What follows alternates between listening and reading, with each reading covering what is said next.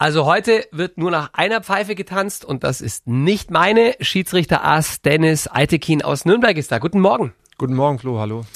Hast du heute früh schon eine Yoga-Session gemacht? also heute noch nicht, aber in der Regel mache ich sie tatsächlich jeden Tag, ja. Du schaust gar nicht so böse, wie ich das immer dachte.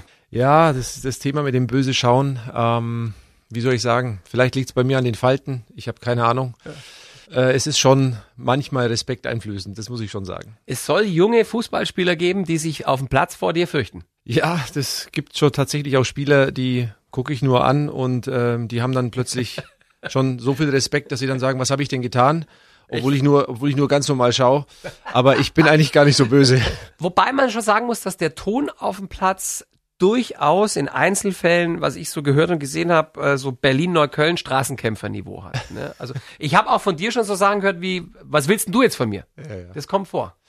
Ja, also wenn mich einer natürlich nervt, dann werde ich mal laut. Und mhm. wenn ein Spieler mal laut wird, ist es auch okay, aber es muss halt immer halbwegs äh, respektvoll sein. Und, ähm, und da gibt's, ähm, ich meine, es sind Emotionen und ich bin genauso ein Mensch wie, wie alle anderen und die Spieler sind Menschen und so eine Erstreaktion lässt man eben tatsächlich auch gewähren, aber wenn es dann halt äh, zu viel und zu intensiv wird, dann wird's nervig. Jetzt kommt ja noch dazu, dass man bei Geisterspielen auch im Fernsehen inzwischen jedes Wort versteht. Bist du, sind die Spieler vorsichtiger, wie man etwas sagt und was man sagt, seitdem das so ist? Also ich hatte ja das allererste Geisterspiel ähm, Gladbach gegen Köln. Das mhm. war quasi vor dem Ausbruch der, ähm, der, der Pandemie.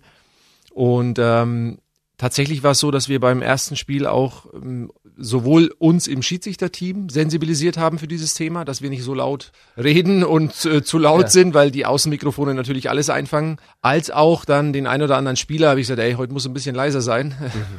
dass man da halt einfach jetzt nicht ähm, das wird vieles wird auch falsch verstanden, weil es aus dem Zusammenhang gerissen ist und ähm, Fakt ist aber tatsächlich, dass plötzlich, wenn der Stürmer vorne irgendwas ruft, hört der Verteidiger von der anderen Mannschaft auf der anderen Seite oder sonst wo äh, die, äh, auch, was da gesagt wird. Und manche äh, fühlen sich dann immer veranlasst, da irgendwann einen Kommentar abzugeben. Deswegen muss man da immer mit den ganzen Emotionen auch dann ähm, gesondert umgehen. Mhm. Das Antenne Bayern Sonntagsfrühstück mit AbouTU.de. Dein Fashion Store an jedem Wochentag. Jetzt mit kostenlosem Versand und Rückversand.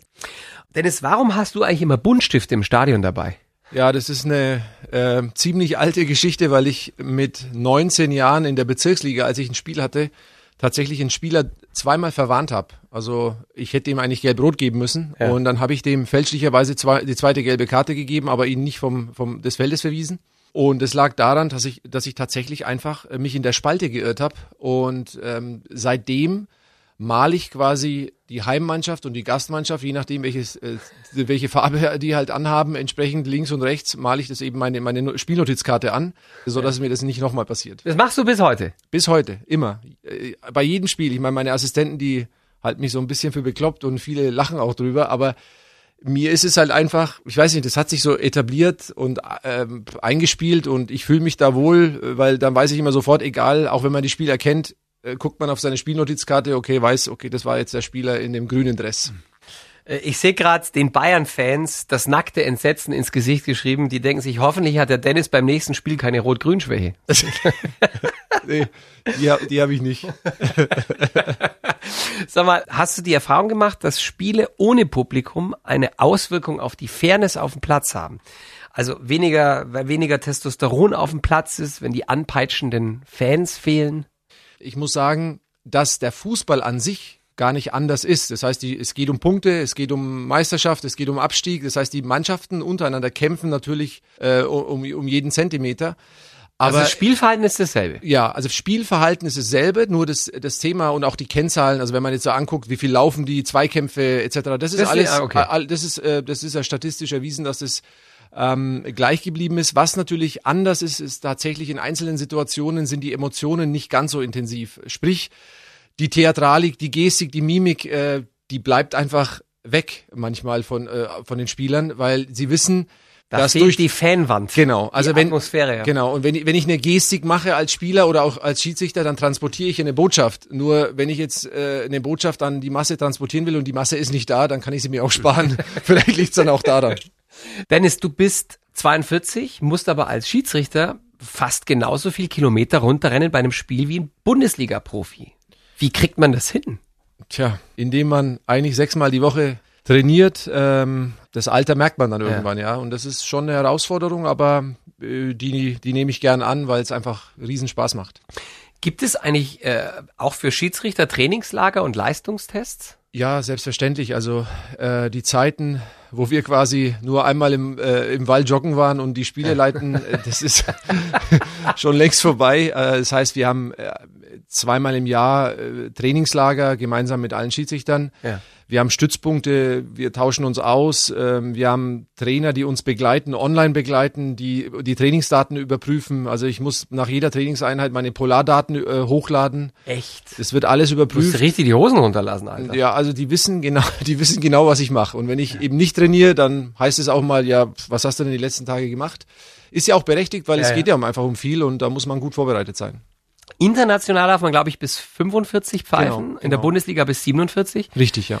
Kriegt ihr dann sowas wie eine Rente oder bist du Freiberufler? Ich bin äh, quasi nicht fest angestellt beim DFB mhm. und demzufolge gibt's auch keine Rente. Ähm, aber klar, letztendlich ist es so, als Schiedsrichter verdient man ja auch äh, vernünftig und mhm. äh, angemessen und insofern äh, muss man aber immer selber für sich die Frage stellen, mache ich mich, wie weit abhängig mache ich mich vom Fußball?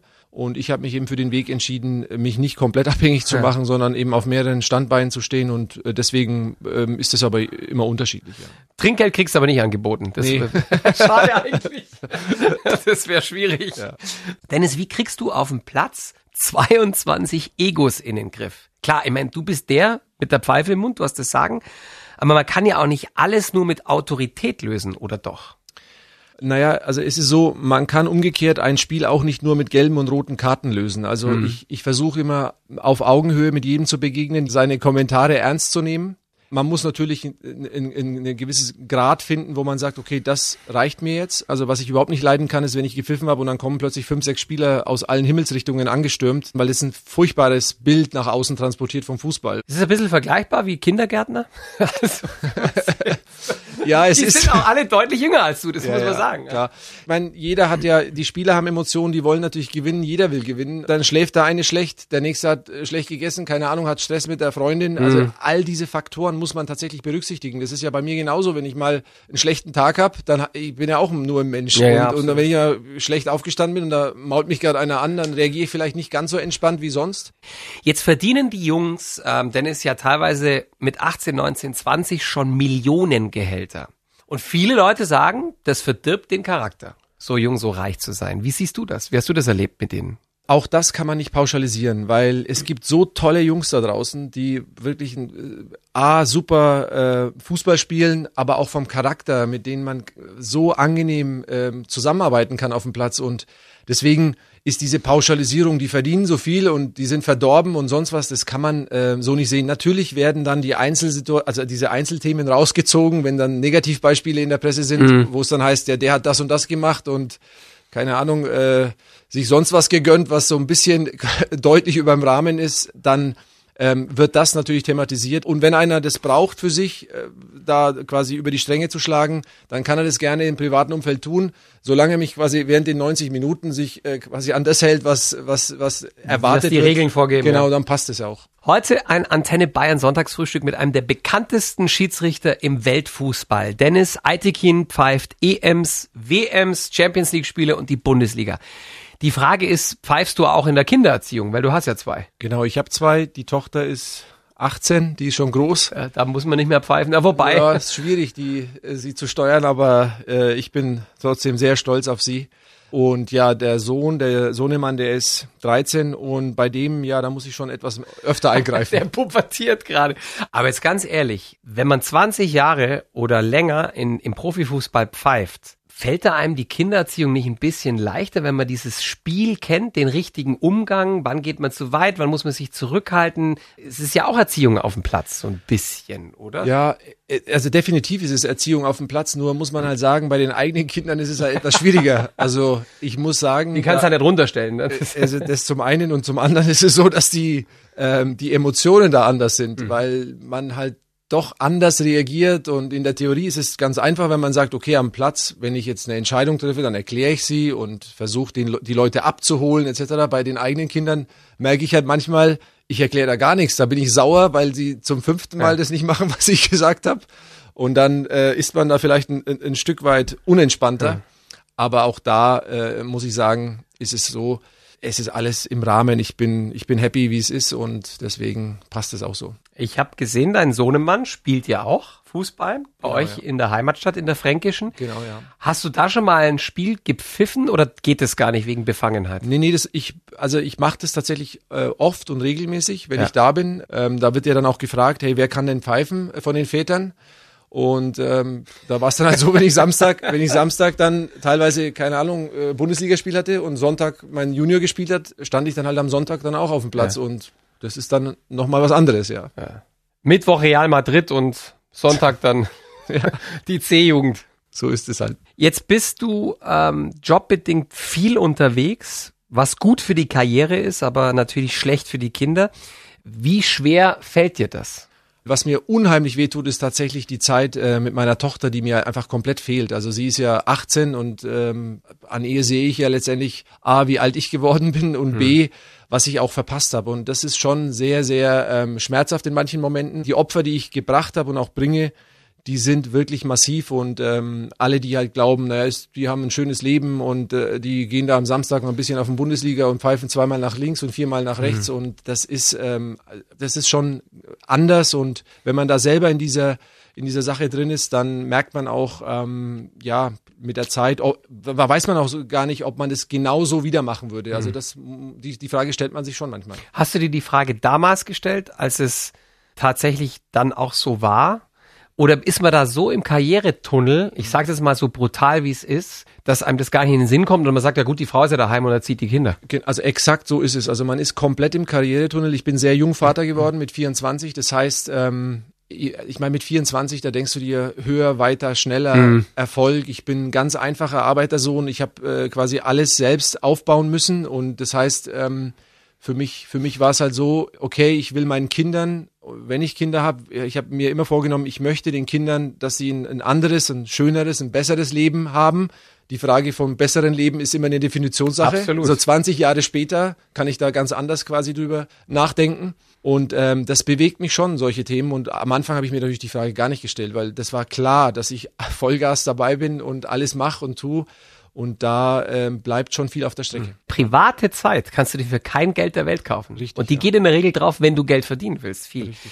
Jetzt bist du ja nicht der Einzige in so einer Situation. Was würdest du den anderen raten, die jetzt genau in der Zwickmühle sind, in der du damals warst, aber ja. vielleicht noch nachjustieren könnten? Ja. Also was ich wirklich ähm, rückblickend sagen kann, ist, wenn man zu Hause dann ist, mhm die ganz große Kunst ist aus meiner Sicht, dass man dann wirklich zu Hause ist und zwar körperlich und geistig und sich ausschließlich quasi um die Familie kümmert. Mhm. Du kannst ja theoretisch noch drei Jahre international und noch fünf in der Bundesliga pfeifen. Danach stünde einer Karriere als Techno-DJ nichts mehr im Weg. Ja, ich glaube, dann bin ich zu alt. Ich weiß es. David Getter ist schon weit über 50. Ja, stimmt. Ich glaube, Sven ist schon fast 60. Stimmt, ja. ja also das da geht schon noch was. Ich selber bin auch 43, lege doch auf. Ja, aber du schaust ja aus wie 30, also das ist der Unterschied. Naja, das ist im DJ-Geschäft, glaube ich, gar nicht so entscheidend. Ich meine, du arbeitest ja tatsächlich ernsthaft an diesem Hobby.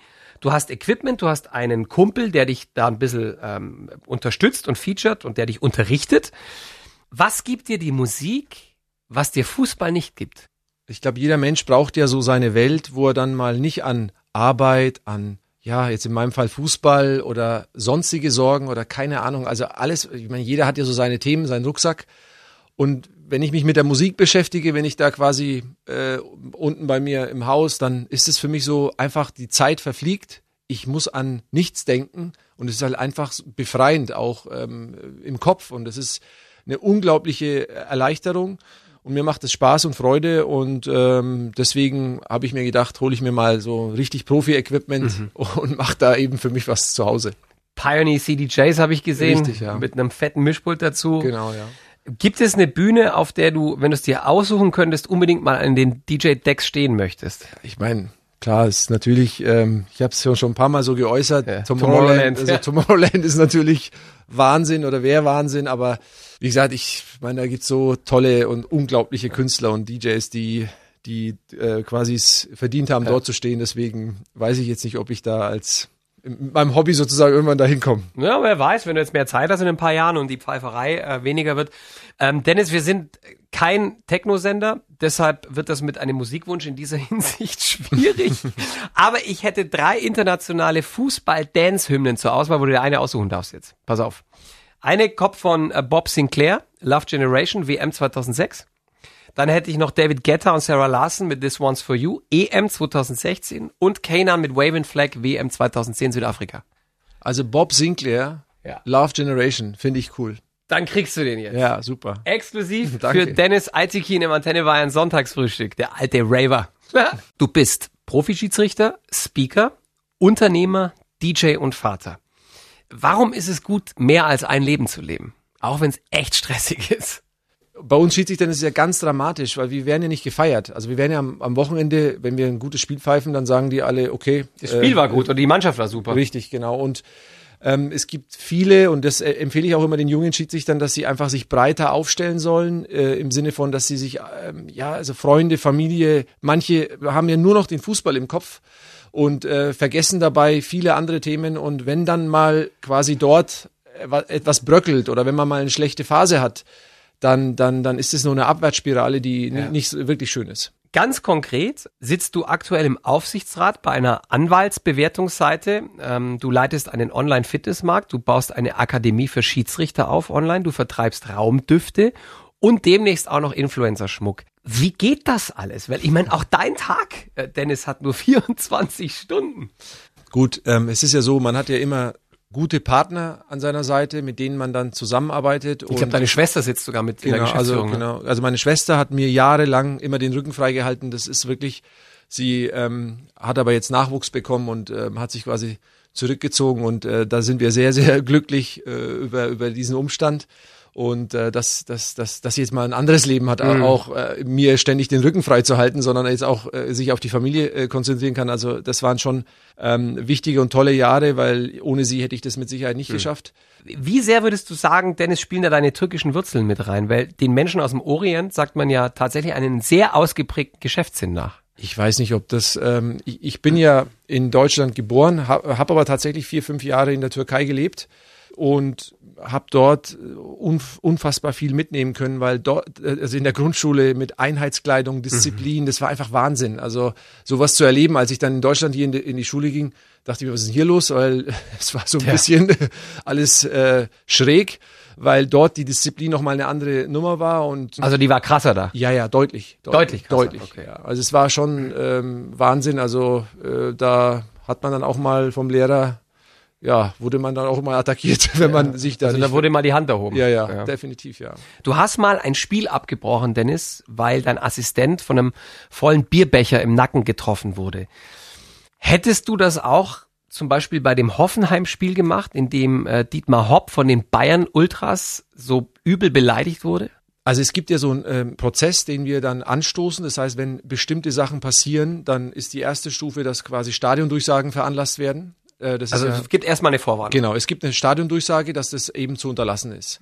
Das ist ja auch mit Bengalos so. Dann wird nochmals, wenn es weitergeht, eine Stadiondurchsage veranlasst, plus die Spieler wer, äh, gehen quasi letztendlich in die Ka- Katakomben, in die Kabinen. Das heißt, das Spiel wird unterbrochen.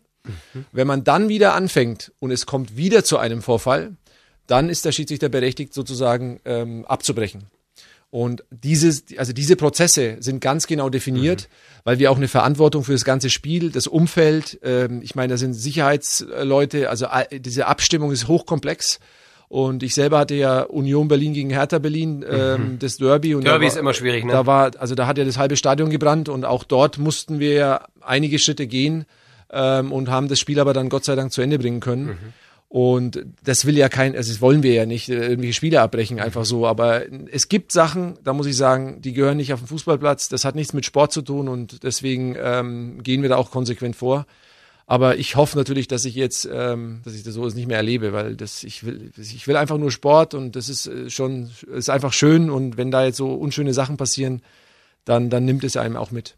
Hast du jemals in einer Karriere Rassismus auf dem Rasen erlebt, auch wenn er ganz subtil war? Also sind afroamerikanische Spieler mal als Bimbos beleidigt worden? Was ja du oft als Zuschauer gar nicht mitkriegst, das Ja. passiert ja auf dem Platz. Also ich habe Gott sei Dank sowas auf dem Platz noch gar nicht erlebt. Also wirklich, ich verabscheue sowas auch, weil ich meine, die Herkunft, was, was, was, was soll das? Also ich bin halt Mensch und genauso äh, die Spieler und alle anderen, egal was, was man für eine Herkunft hat, äh, wir sind mittlerweile ähm, ja in einem Zeitalter, wo so, so ein Thema ja gar nicht mehr ähm, sein dürfte. Aber leider passiert es immer noch und das ist schon sehr traurig, sowas. Dennis, wann gehst du nach einem Abpfiff mit einem Grinsen im Gesicht zurück in die Kabine? Also wenn das Spiel sauber durchgelaufen ist, sprich wir gar kein Thema sind, also wenn so ein Spiel entweder gl wirklich glasklar ausgeht und wir keine Entscheidung haben, wo jetzt äh, durch unsere Entscheidung ein Spiel massiv beeinflusst Ja. wurde, dann ist man schon mal sehr froh, weil man muss dazu sagen, Bundesliga oder generell äh, internationaler Fußball ist Ergebnissport. Das heißt, wenn ich durch meine Entscheidung irgendeine ähm, ein, ein Ergebnis beeinflusst habe durch eine Ist Fehlentscheidung, dann ist Riesenalarm. Ge äh, Mache ich aber einen Fehler und das Spiel geht so aus, dass dieser Fehler keinen großen Einfluss hat, dann ärgert man sich trotzdem. Also ich ärgere mich über jeden Fehler logischerweise, aber es ist von der medialen Wucht nicht ganz so dramatisch. Ist es weniger geworden, seit es einen Videobeweis gibt? Definitiv, ähm, weil die, die gravierenden Fehler ziehen wir tatsächlich raus. Trotzdem gibt es Situationen, wo wir, wo es einfach eine Grauzone ist und dann wird diskutiert. Und ich meine, ähm, es hieß ja am Anfang, ja, der, äh, der, also der Videoschiedsrichter wird die Diskussionen um den Fußball quasi reduzieren. Wir sehen, dass es trotzdem äh, genügend Situationen gibt, wo es eben einen Spielraum gibt und dieser Spielraum führt zu Diskussionen und das ist auch ja am Ende gut so. Gab es Momente in deiner Karriere mit Spielern oder mit Trainern, an die du für immer gerne zurückdenkst? Also eine Anekdote mit Hanno Balic, die werde ich glaube ich nie vergessen. Äh, Hanno hat ja aufgehört, ist glaube ich jetzt sogar im ZDF als Experte tätig, soweit ich Ja, ja. weiß. Und ähm, als ich Frankfurt gegen Hannover, da hat er bei Hannover gespielt, in der Halbzeit zu ihm hingegangen bin, habe ich gesagt, habt ihr gewechselt? Dann hat der ganz trocken geantwortet, also wenn wir wechseln, wirst du nicht besser. und äh, und das, ich fand die, Grenzt schon fast an eine Nee, Unverschämtheit, ich fand, ich fand die Aussage sensationell, aber das, äh, ich meine, ich habe mir gedacht, irgendwann kommt schon noch eine Situation und in der zweiten Halbzeit kam sie tatsächlich, weil dann war der Ball kaputt und dann kam er zu mir und hat gesagt, hey, der Ball ist kaputt. Dann habe ich gesagt, ja. Aber es ist ja auch das Wasser schuld, wenn die, wenn die Ente nicht schwimmen kann. Kontern kann er, der Dennis Altegin. Du, weil wir vorher schon mal drüber gesprochen haben. Wie wirkt sich das bei dir auf den Kopf aus, wenn du echt dich disziplinierst und jeden Tag Sport machst? Funktioniert der besser? Also es gibt schon Tage, wo ich anfange, dieses disziplinierte Leben zu verteufeln. Also das kommt ja, also es ist wirklich nicht so einfach, wenn man über Jahre immer auf alles aufpassen muss und Das tust du auch immer noch, ne? ja, also ich meine, man Du trinkst nicht oder so gut wie nie? Nee, so gut wie nie. Ähm, und man lässt sich auch dieses gehen lassen. Also wenn, wenn ich jetzt mal zwei, drei, vier Tage tatsächlich mal nichts mache, dann, dann ist es ja so, das ist ja keine innere Ruhe, die ich da habe, so und dann sage, okay, das kann ich mir jetzt mal gönnen, sondern man denkt immer, mal, eigentlich hätte ich ja doch das machen können oder das trainieren können oder das tun können und das ist wirklich, das ermüdet in, im Kopf. Und ähm, ich habe für mich festgestellt, ich bin deutlich produktiver am Tag, wenn ich morgens trainiere. Wenn ich morgens nicht trainiere und es quasi auf den Abend schieb, dann ist es echt nervig, weil ich dann immer vor mich so hinschiebe und sage, boah, ich muss heute Abend noch trainieren und dann, der, dann kommt der Schweinehund etc. Also das ist ja, Den gibt's auch bei dir, das ist ja, aber- gut zu wissen. ja, ja, abs also absolut. Dieses disziplinierte Leben ist manchmal echt ermüdend und deswegen ähm, ist es schon an der einen oder anderen Stelle echt eine Herausforderung für mich. War schön, dass du da warst. Herzlichen Dank für deinen Besuch. Alles Gute für die verbleibende Saison. Die geht ja noch einige Monate mit einem kurzen Break an Weihnachten und dass du ganz bald wieder pfeifen kannst. Dennis Eizighin im Antenne Bayern Sonntagsfrühstück. Vielen Dank, Flo.